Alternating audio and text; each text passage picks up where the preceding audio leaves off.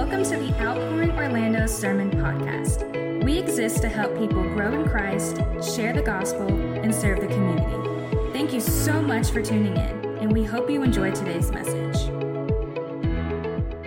All right, let's get to work. Y'all ready to study your Bibles? Yeah. All right, great. Me too. Uh, why don't you meet me in Philippians chapter 2? And as you get there, I want to sort of frame up our time together. Philippians is a letter written by the Apostle Paul to this church, uh, who through the book of Acts we see planted. Acts, Ephesians, Colossians, Philippians, these, these are church planting books. The, the former showing us the planting of these churches, and the latter were letters from Paul to these young church plants, encouraging them, equipping them, uh, and, and calling them to be imitators of Christ in the environments they exist in. The book of Philippians calls the church to closer, deeper fellowship with one another because of the fellowship they have in Christ. And because they have both fellowship with the Lord and fellowship with each other, Paul makes clear in every chapter of Philippians that this produces fruit or, or certain qualities of one character is formed. You understand what I'm saying? In both the fellowship we have with God and the fellowship we have with each other, the Spirit of God curates and cultivates character. And the book of Philippians emphasizes in its overarching narrative one specifically, one character trait specifically, one I find immensely important to not just our walk with God, but to our testimony to those who don't know Him joy. Eternal, unshakable happiness in God. Philippians is therefore a very profound and eloquently written letter. If you ever met a Christian before, they probably have a top five verse in Philippians. No? Uh, maybe it's, I can do all things through him who strengthens me. Maybe it's in your relationships with one another, have the mind of Christ. Maybe it's don't be anxious for anything, but be prayerful for everything. Maybe it's he who began a good work in you shall bring it on to completion. I could go on and on. Some of you are probably like, he didn't even say mine. But the, the point is, Philippians is filled with such rich and deep content. It is all over. Seemingly every other verse is highlightable or like life verse worthy, and its construction of the letter lends itself to that. Paul opens the letter with heart stirring thanksgiving and prayer, and then he goes on to Christ centered vision and ambition. Then this beautiful exhortation to live lives worthy of the gospel. Then comes a plea for unity then a majestic hymn of Christ's humility, then a call to work out our salvation with fear and trembling by doing nothing without complaining or grumbling. Then chapters three and four carry the, the same weight in its composition of words, but in between these two paramount movements of the book, chapter one and two, and chapters three and four, between those two movements of the letter, we find this little section of verses which contain a travel itinerary. Exciting stuff. That's my sarcasm speaking. I love what one commentator says in their notes on this portion of Philippians that we're about to read. He says, Nobody's favorite verses of Philippians are here in this part of the book. And that's what I chose to preach to you this morning. So much greatness exists throughout the whole book that in this little travel log, it's easily forgettable. In fact, before I wrote this sermon, I, I, was looking through my notes and I had sermons ready for every other part of the book but this. It's interesting, though, that we would find travel plans in the middle of a book. Now, you read, you read your Bible before. This is uncommon. Paul either doesn't talk about it at all or he saves it for the end of the book, like Colossians, right? Colossians, end Colossians, I plan to go to you, right? You maybe think of Second Corinthians, but other than that, Nobody talks about their travel plans. But since Paul was not known to do anything just because, I think these words of Paul are very important and should cause us to pause and consider just why he is saying what he is saying. And so I want to answer a few questions this morning. What is the purpose of the plans here? Why is it important to send these two young men to Philippi? And what can we today learn from these men? And so I want to tag our time in this text send the best. Send the best as we see Paul inform the church at Philippi that he is sending his best partners in ministry to go be model servants and blessings to the church for their joy in the Lord. I have just a few brief observations and then I'll be in my seat. But if you could, if you are able, would you stand with me for the reading of God's word? And then I want to invite you to pray for me as I pray for you as together we hear what thus saith the Lord. Philippians chapter 2, we're going to start in verse 19. God's word reads I hope in the Lord Jesus to send Timothy to you soon, so that I too may be cheered by news of you. For I have no one like him who will genuinely, who will be genuinely concerned for your welfare. For they all seek their own interests, not those of Jesus Christ. But you know Timothy's proven worth, how as a son with a father he has served me in the gospel. I hope, therefore, to send him just as soon as I see how it will go with me. And I trust in the Lord that shortly I myself will come also. I have thought it necessary to send Epaphroditus, my brother and fellow worker and fellow soldier, and your messenger and minister to my need. For he has been longing for you all and has been distressed because you heard that he was ill. Indeed, he was ill, near to death. But God had mercy on him, and not only on him, but on me also, lest I should have sorrow upon sorrow. I am the more eager to send him, therefore, that you may rejoice at seeing him again and that I may be less anxious. So receive him in the Lord with all joy and honor such men, for he nearly died for the work of Christ, risking his life to complete what was lacking in your service to me. This is God's word. Would you join me in prayer?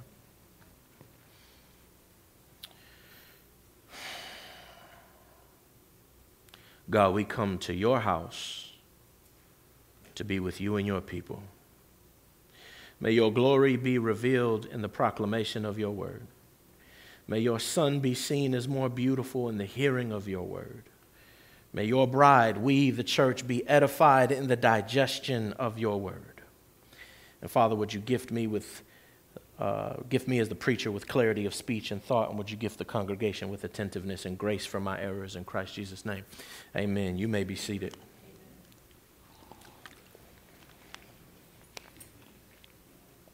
Maybe this is you, maybe it ain't. It's definitely me. But when reading the news or watching it on TV, or maybe seeing some current events on your social media thread, we're left asking the question where are all the good people in the world? Are there any good people left? Or are we just all rotten to the core. In the last month, I read about a shootout here in Orlando that killed a reporter, a mother, and a daughter in her own home. A shootout that happened on the very street I grew up on in South Kissimmee that killed one and injured two others. The other day, I was scrolling through, I don't remember what app I was on. I saw a video of a homeless man sitting on the corner, minding his own business. And another man just walks up to him and gets him in the back of the head. And what angered me, like, even more, I was already enraged, but what angered me more is like, nobody did anything. Everybody just kind of pulled their phones out. Nobody screamed, nobody yelled, nobody ran, nobody did nothing. They just pulled their phone out, watched the whole thing happen. But we watch things like this, or we hear things like this, and we're left wondering to ourselves are there any good people left? And what happens, church, is we build a kind of guardedness, a hesitancy towards anyone we don't know. Even in the church, we built up this natural skepticism toward people. We hear, even in the church, constantly of abuse of all kinds, of manipulation and self preservation. Even in the church, we see, or we could see, that loving your neighbor, mutual concern are just concepts in the pages of the ancient book you hold in your hand or app on your phone. But is that what the Christian is supposed to be? Is that what the church is supposed to emulate or reflect? Is the gospel just an outline of salvation? Or does it call us to more? Does it actually transform the person into a radically different lifestyle? Must everybody harden his or own heart in order to protect themselves? Are things like sacrifice and service ancient character traits that no longer fit into our modern society? Can I argue, family, that categorically times haven't changed all that much?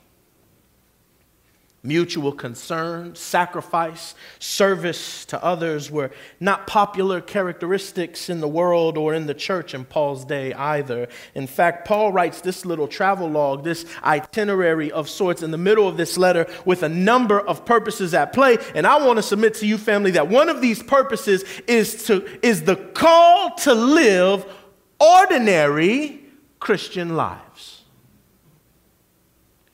This itinerary and the characters in it model to us ordinary Christianity.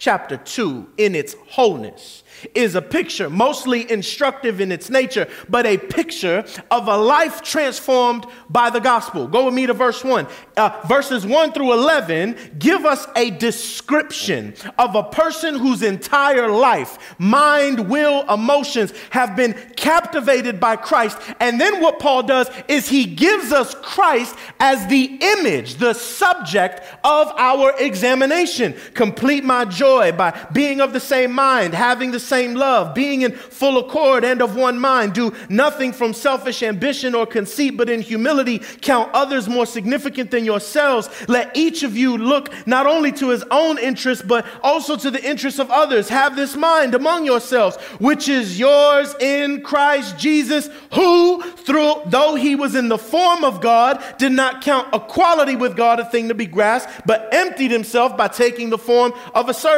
In this description, we see mutual concern, humility, sacrifice, and service in the person of Jesus. Paul is saying, God has given us his best in his son. The perfect picture of personhood. In Jesus, we find humanity complete. Paul says, the description of a person who has been transformed by the gospel is Christ. Look to him. But you feel that tension, right? You feel that tension right now. How, how could I live like him? How could I, full of sin, marred by sin, be like he who knew no sin? Impossible. And Paul continues, probably knowing that the church is feeling these same things. So in verse 12 through 18, he gives us not the description of a life transformed, but the dynamics or the heart dispositions that stimulate growth in the transformed life. In other words, what Paul does is he gives us the dynamics and then he uses himself as the subject of examination for the church. Look at verse 12. Work out your own salvation with fear and trembling, for it is God who works in you both to will and to work for his good pleasure. Do all things without grumbling or disputing, that you may be blameless and innocent, children of God without blemish, in the midst of a crooked and twisted generation, among whom you shine as lights in the world, holding fast to the word of life, so that in the day of Christ, I, that is Paul, may be proud that I did not run in vain or labor in vain. And so what Paul says is fine. If Jesus is too much of an impossibility for you to find encouragement, then look to me. If I can do it, you can do it. But that, you know what I mean? It feels impossible. Like, none of us are apostles with four PhDs. Not all of us have the social, racial, academic, cultural, moral upbringing that Paul has that he describes in chapter 3. Some of us might have one or two of those things, but we ain't got the lot. None of us have the supernatural power found in Paul. That's a different sermon. I'd love to preach that one day. None of us have the level of anointing to pray and sing until literal walls crumble. You know what I'm saying? To cast out demons and to heal people. To hug a dead man until God makes him alive and hugs him back. None of us don't have that. just not us, and seemingly not Philippi. See, Paul had every intention to be with this church in person. That, that was his intention. To actually be an example to them in real life. But he was unable to because he was imprisoned in Rome. So Paul says, I can't make it yet, but I have something just as good. I have my best men who are still just men at best. He introduces us to two brothers, Timothy and Epaphroditus. These brothers are neither the Messiah or great miracle workers. As Warren Wiersbe describes them, they were two ordinary men. Two ordinary men. But by speaking about these two men, Paul moves the leather from instructions and imperatives to living illustrations. In other words, Paul now gives us two examples of what he's been teaching about in the previous two chapters. Let's look at them closely. Look at Timothy. For you note takers, there's three points with Timothy. Timothy was trained, transformed, and treasured. Timothy is an interesting guy. It looks like the faith came to him from the matriarchs in his family. In, the, in Paul's second letter to Timothy, Paul mentions his mother and his grandmother as influential figures. And Paul didn't add Timmy to the team once he was immediately saved as a boy. Paul left him to become part of his home churches. That's where Timothy matured and grew in the faith in his church fellowship in Derbe and Lystra. That's where he grew up and learned to serve the Lord. When Paul came back a few years later to visit these churches, these churches spoke so well of Timothy. Yeah, Paul, you got, you got to get with this brother. That's, he's been good. He's been good. And so that's when Paul took him under his care. In other words, Timothy's training didn't begin when he started walking side by side with Paul, it happened in his church. Nevertheless, he did walk with Paul. Even though Timothy was son to a Jewish mother and Gentile father, we see here Paul say, He served the church alongside me, so he's like a son to me. I love that. Look around the room. Don't look at me. Look around the room. Who are your spiritual sons and daughters? Or if you don't see yourself the maternal or paternal figure, who are your big brothers and big sisters in the faith? Let me tell you that on the day my boys are baptized, at our home church, there will be at least three young men who could hold their head proud at that work because they've played with my children, they've talked with my children, they've read their catechisms to them, they've tucked them into bed, and they've prayed over them while they slept. Spiritual sons in the making. For you younger men and you younger women, the same charge goes to you. Who are your spiritual big brothers and sisters, spiritual fathers and mothers? Look around the room, find them, pursue them, sit in their lives. Sit in their lives when their house is a mess, when they're running errands, when they're doing chores. Sit with them when they're mad with their kids and when they're playing with them too. Family, know this, and you probably won't like this, but I'm gonna say it anyway. Busyness is not an excuse to not disciple or be discipled. Certainly, things in your life will minimize the intensity. But you must, not optional, must, child of God, must be discipled and discipling. Paul says, Timothy did the work with me. I didn't do the work, and then when I had time, went and found Timothy. No, no, no. I brought him to the grind with me. I did the work with him. I brought him in. You see what I'm saying? Timothy was not a weekend project for Paul, he was a lifelong project. I'm gonna teach you how to make these tents. I'm gonna teach you how to travel. I'm gonna teach you how to rough it out. I'm gonna teach you how to be a man. I'm gonna teach you how to be a child of God. Don't forsake the gift, family. That is modeling the mind of Christ, modeling the life of Christ to the younger generations. Young men and young women, find yourself a mother or a sister, a father or a brother. I want you to think about this. God began a good work in Paul and Timothy's relationship that cultivated verse 20. Think about this the greatest book ever constructed, the living, breathing, infallible Word of God, tells us what Paul says about Timothy. Verse 20 For I have no one like him who will genuinely be concerned for your welfare. Uh, the, the language here assumes both a spiritual and physical well being at play. Paul says, everybody else, they care about themselves. But Timothy, that man really cares about your needs, spiritual and physical, deeply.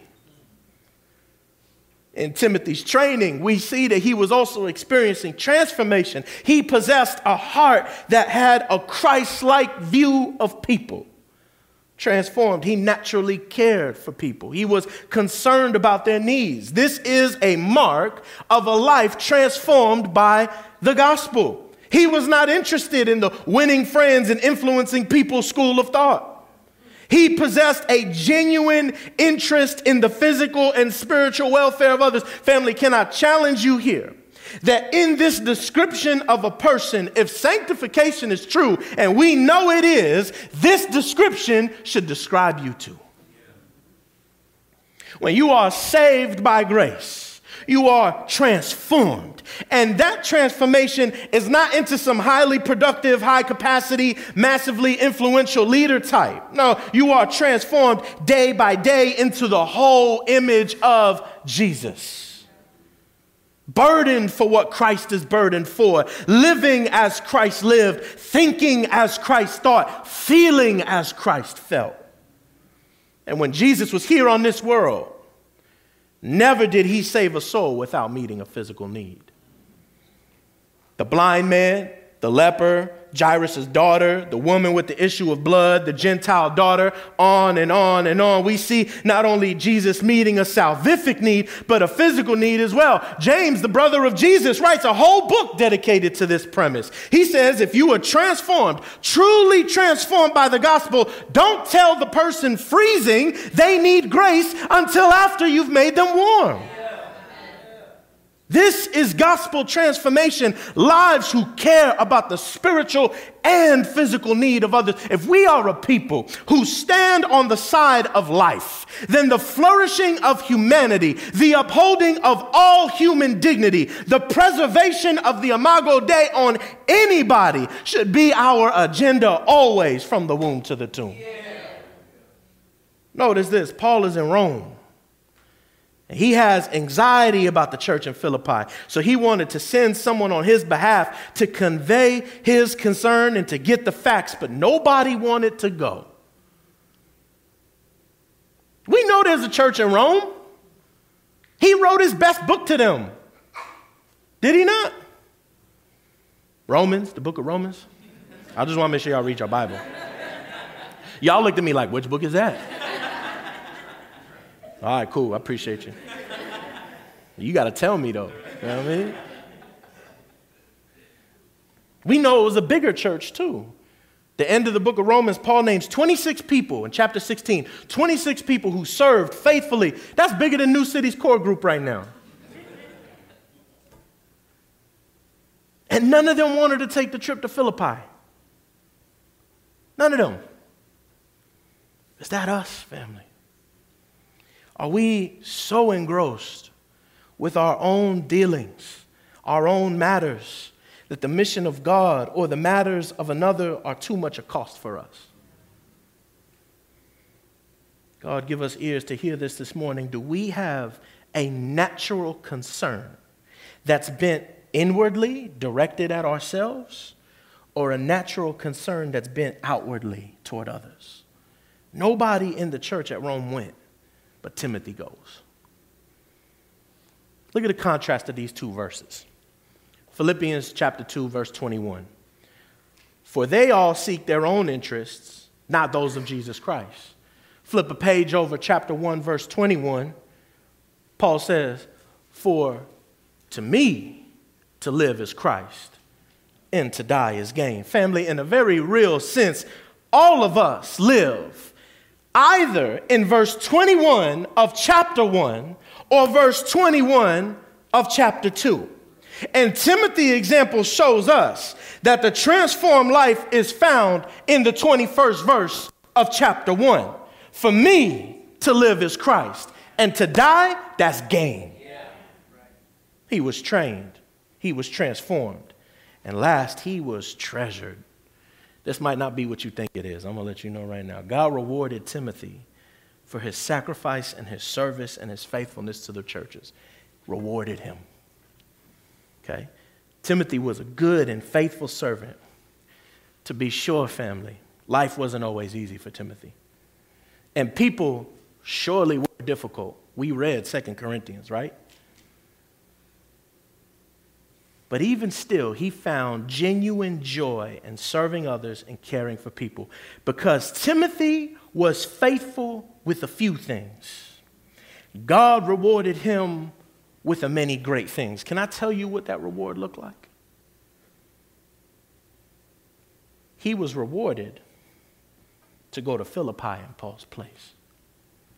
See, Paul wants to go to Philippi and can't send, he can't go, so he sends Timothy to go in his place. Could there be no greater honor than to go before your big brother and do work on his behalf? Could there be no greater honor, no greater reward, no greater treasure than to be given more missional clarity? And this is just a foreshadow of a greater reward to come, a greater treasure coming later. God's greatest reward to Timothy was that when Paul went home, he passed the baton to him. That Paul, when he was gone, finished the race of life right before he went past that thing and said, Timothy, you take it and go now. That was Timothy's greatest reward. What an honor, is it not? What an honor. And we see this in Paul's letter to Timothy. I will not be here much longer. So you take it and go. Timothy was treasured by both God and the people around him. Paul speaks of another man. Where Paul was a Hebrew of Hebrews and Timothy was half Hebrew, half Gentile, this man, Epaphroditus, was full Gentile as far as we know. He was a member of the Philippian church. He risked his own life, his own health, to carry the church's missionary offering to the imprisoned Paul all the way in Rome. Mm. Epaphroditus' name means charming. And is that not a charming Christian? Three points here. He was balanced, burdened, and blessed. Even though these verses on Epaphroditus are short and seemingly surface in language, that's not truly the case. Paul says, He is my brother, companion in labor, and a fellow soldier. Oh, family. This is all language that reflects language he used in chapter 1. Look at chapter 1. My brother is parallel to chapter 1, verse 5, the fellowship of the gospel. My companion in labor is parallel to chapter 1, verse 12, the furthering of the gospel. My fellow soldier is parallel to chapter 1, verse 27, the faith of the gospel. This is balance. See, oftentimes we as a church put so much emphasis on the fellowship of the gospel, the community, the family aspect of what we have together that we forget the furtherance or the defending of the faith. No, no, no. This brother had it all. Others, you know, might be so consumed with defending the faith of the gospel that they forget they're also to have fellowship with the people they're defending against. Epaphroditus did not fall into either of these traps. He was like Nehemiah, who built the walls of Jerusalem with a sword in one hand and a trowel in the other. You know, a little cement spatula? I just found that out when I was studying this. I didn't know what trowel meant. I wanted to flex that a little bit. Because you can't do battle with a trowel and you can't build with a sword. You need both to accomplish the work of the kingdom. Let, let, me, let me try it this way. One day, I believe this story originates in Canada. There was a group of Christians who would meet in a public place. And in this place, they would hold up a sign that said, Jesus only. That's how they knew where they were going to meet because the sign outside the door, they taped it, said Jesus only. One of their pastors had told these brothers just how one sided they had become, just how unbalanced they had been, only caring for the fellowship and not really the advancement of the gospel or defending it against its enemies. And so that's what they did. Outside their meeting place, they had this sign, Jesus only. One day, a wind came, and the wind blew hard on the door, and it tore the sign. And the sign said, Us only. Is that us, family? Is that us? excluding the graces of the gospel, living to those outside of us. We must have balance, fellowship, furtherance, defending the faith. Not only was Epaphroditus balanced, he was burdened. Like his brother Timothy, Epaphroditus was concerned for the welfare of others. First off, he was concerned for Paul, opting to be the church's vehicle by which Paul would receive their support in mission. How many of us would go out of our way, not for a road trip, not for the sights, but because there's a Christian in prison unjustly, and we want to make sure the brother's cared for. This trip from Philippi to Rome wasn't an easy trip, it was a dangerous journey on foot. Carrying the church's offering, he had to guard it with his life. It wasn't no direct deposit. You got to directly walk to that joint. Family, we need more, more from our own body, more who will take the dangerous and unsafe trip into communities, blocks, neighborhoods, spaces, countries where it is not safe to do kingdom work. And then we have to support them and continue to support them. There is an urgency in the life of Epaphroditus I think we need to adopt. Don't read this and go, all right, I'm going to put this on my spiritual checklist. I'm going to go out one day and evangelize. No, when we read Epaphroditus' life and how Paul speaks of him, there is a compelling that Paul is doing to say, this brother risked it all for the kingdom. Epaphroditus lived in chapter 1, verse 21. To live is Christ to die is gain. 226 says that Epaphroditus has been longing for you all and has been distressed because you heard that he was ill. Distressed, other translations say full of heaviness. But in the Greek, this is the same expression used for Christ in the Garden of Gethsemane. This man, Epaphroditus, was so like Christ. He knew the meaning of sacrifice and service, and he lived it thoroughly. Family, this is ordinary Christianity. Ordinary Christianity. Lastly, he was blessed. Family, it would be a great tragedy if you live this life without being a blessing to somebody else. Our brother Epaphroditus was a blessing to Paul. He stood with him in his prison experience and did not permit even his own sickness to hinder his service. But he was also a blessing to his own church. Paul tells the church of Philippi, honor this brother, for his character, his disposition, his burden, his balance requires it. Yes, Christ ultimately gets all the glory in Epaphroditus' work, but there is nothing prideful or boastful in receiving honor, and that's what we see in Paul's words here. Not only was Epaphroditus a blessing to Paul and a blessing to his church, he is a blessing to us.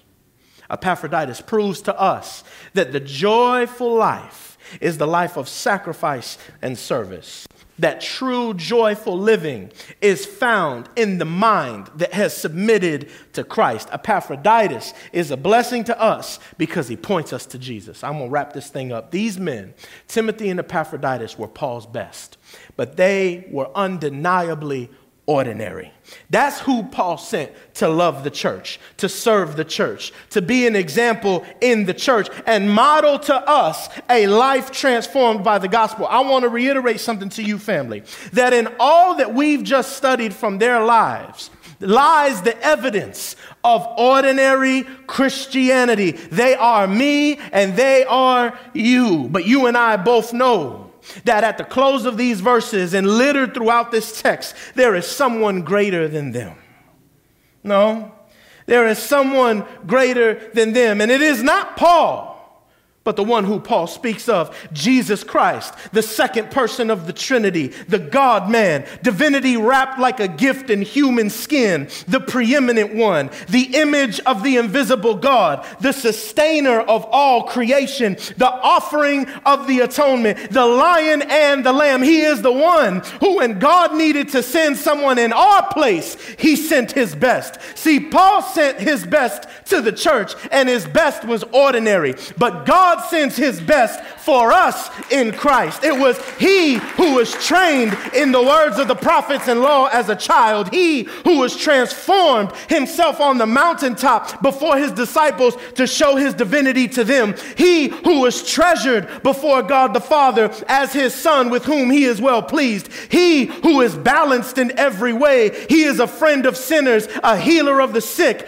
dwelling among men and children, who is both revolutionary and a tradition keeper. He who was burdened with the full force of sin on the cross, bearing your sin in mine, bearing the wrath of God in our place, pierced for our transgressions, nailed for our iniquities. Oh, and he's blessed. Sin could not crush him, death could not stop him. And right now, he is sitting in the highest seat of heaven to the right of the glory of the Father, waiting to come back and bless us with the new city, the new Jerusalem, where we'll dwell with him for all our days, tossing praises as his feet. That's who God sent, his best, to live a perfect life on our behalf, to die a most gruesome death that we deserve for our sins, buried him in wrappings of cloth and spices, and sealed him in the tomb for three days. But on that Sunday morning, the best man resurrected, not in his divinity so that the haters could say he cheated.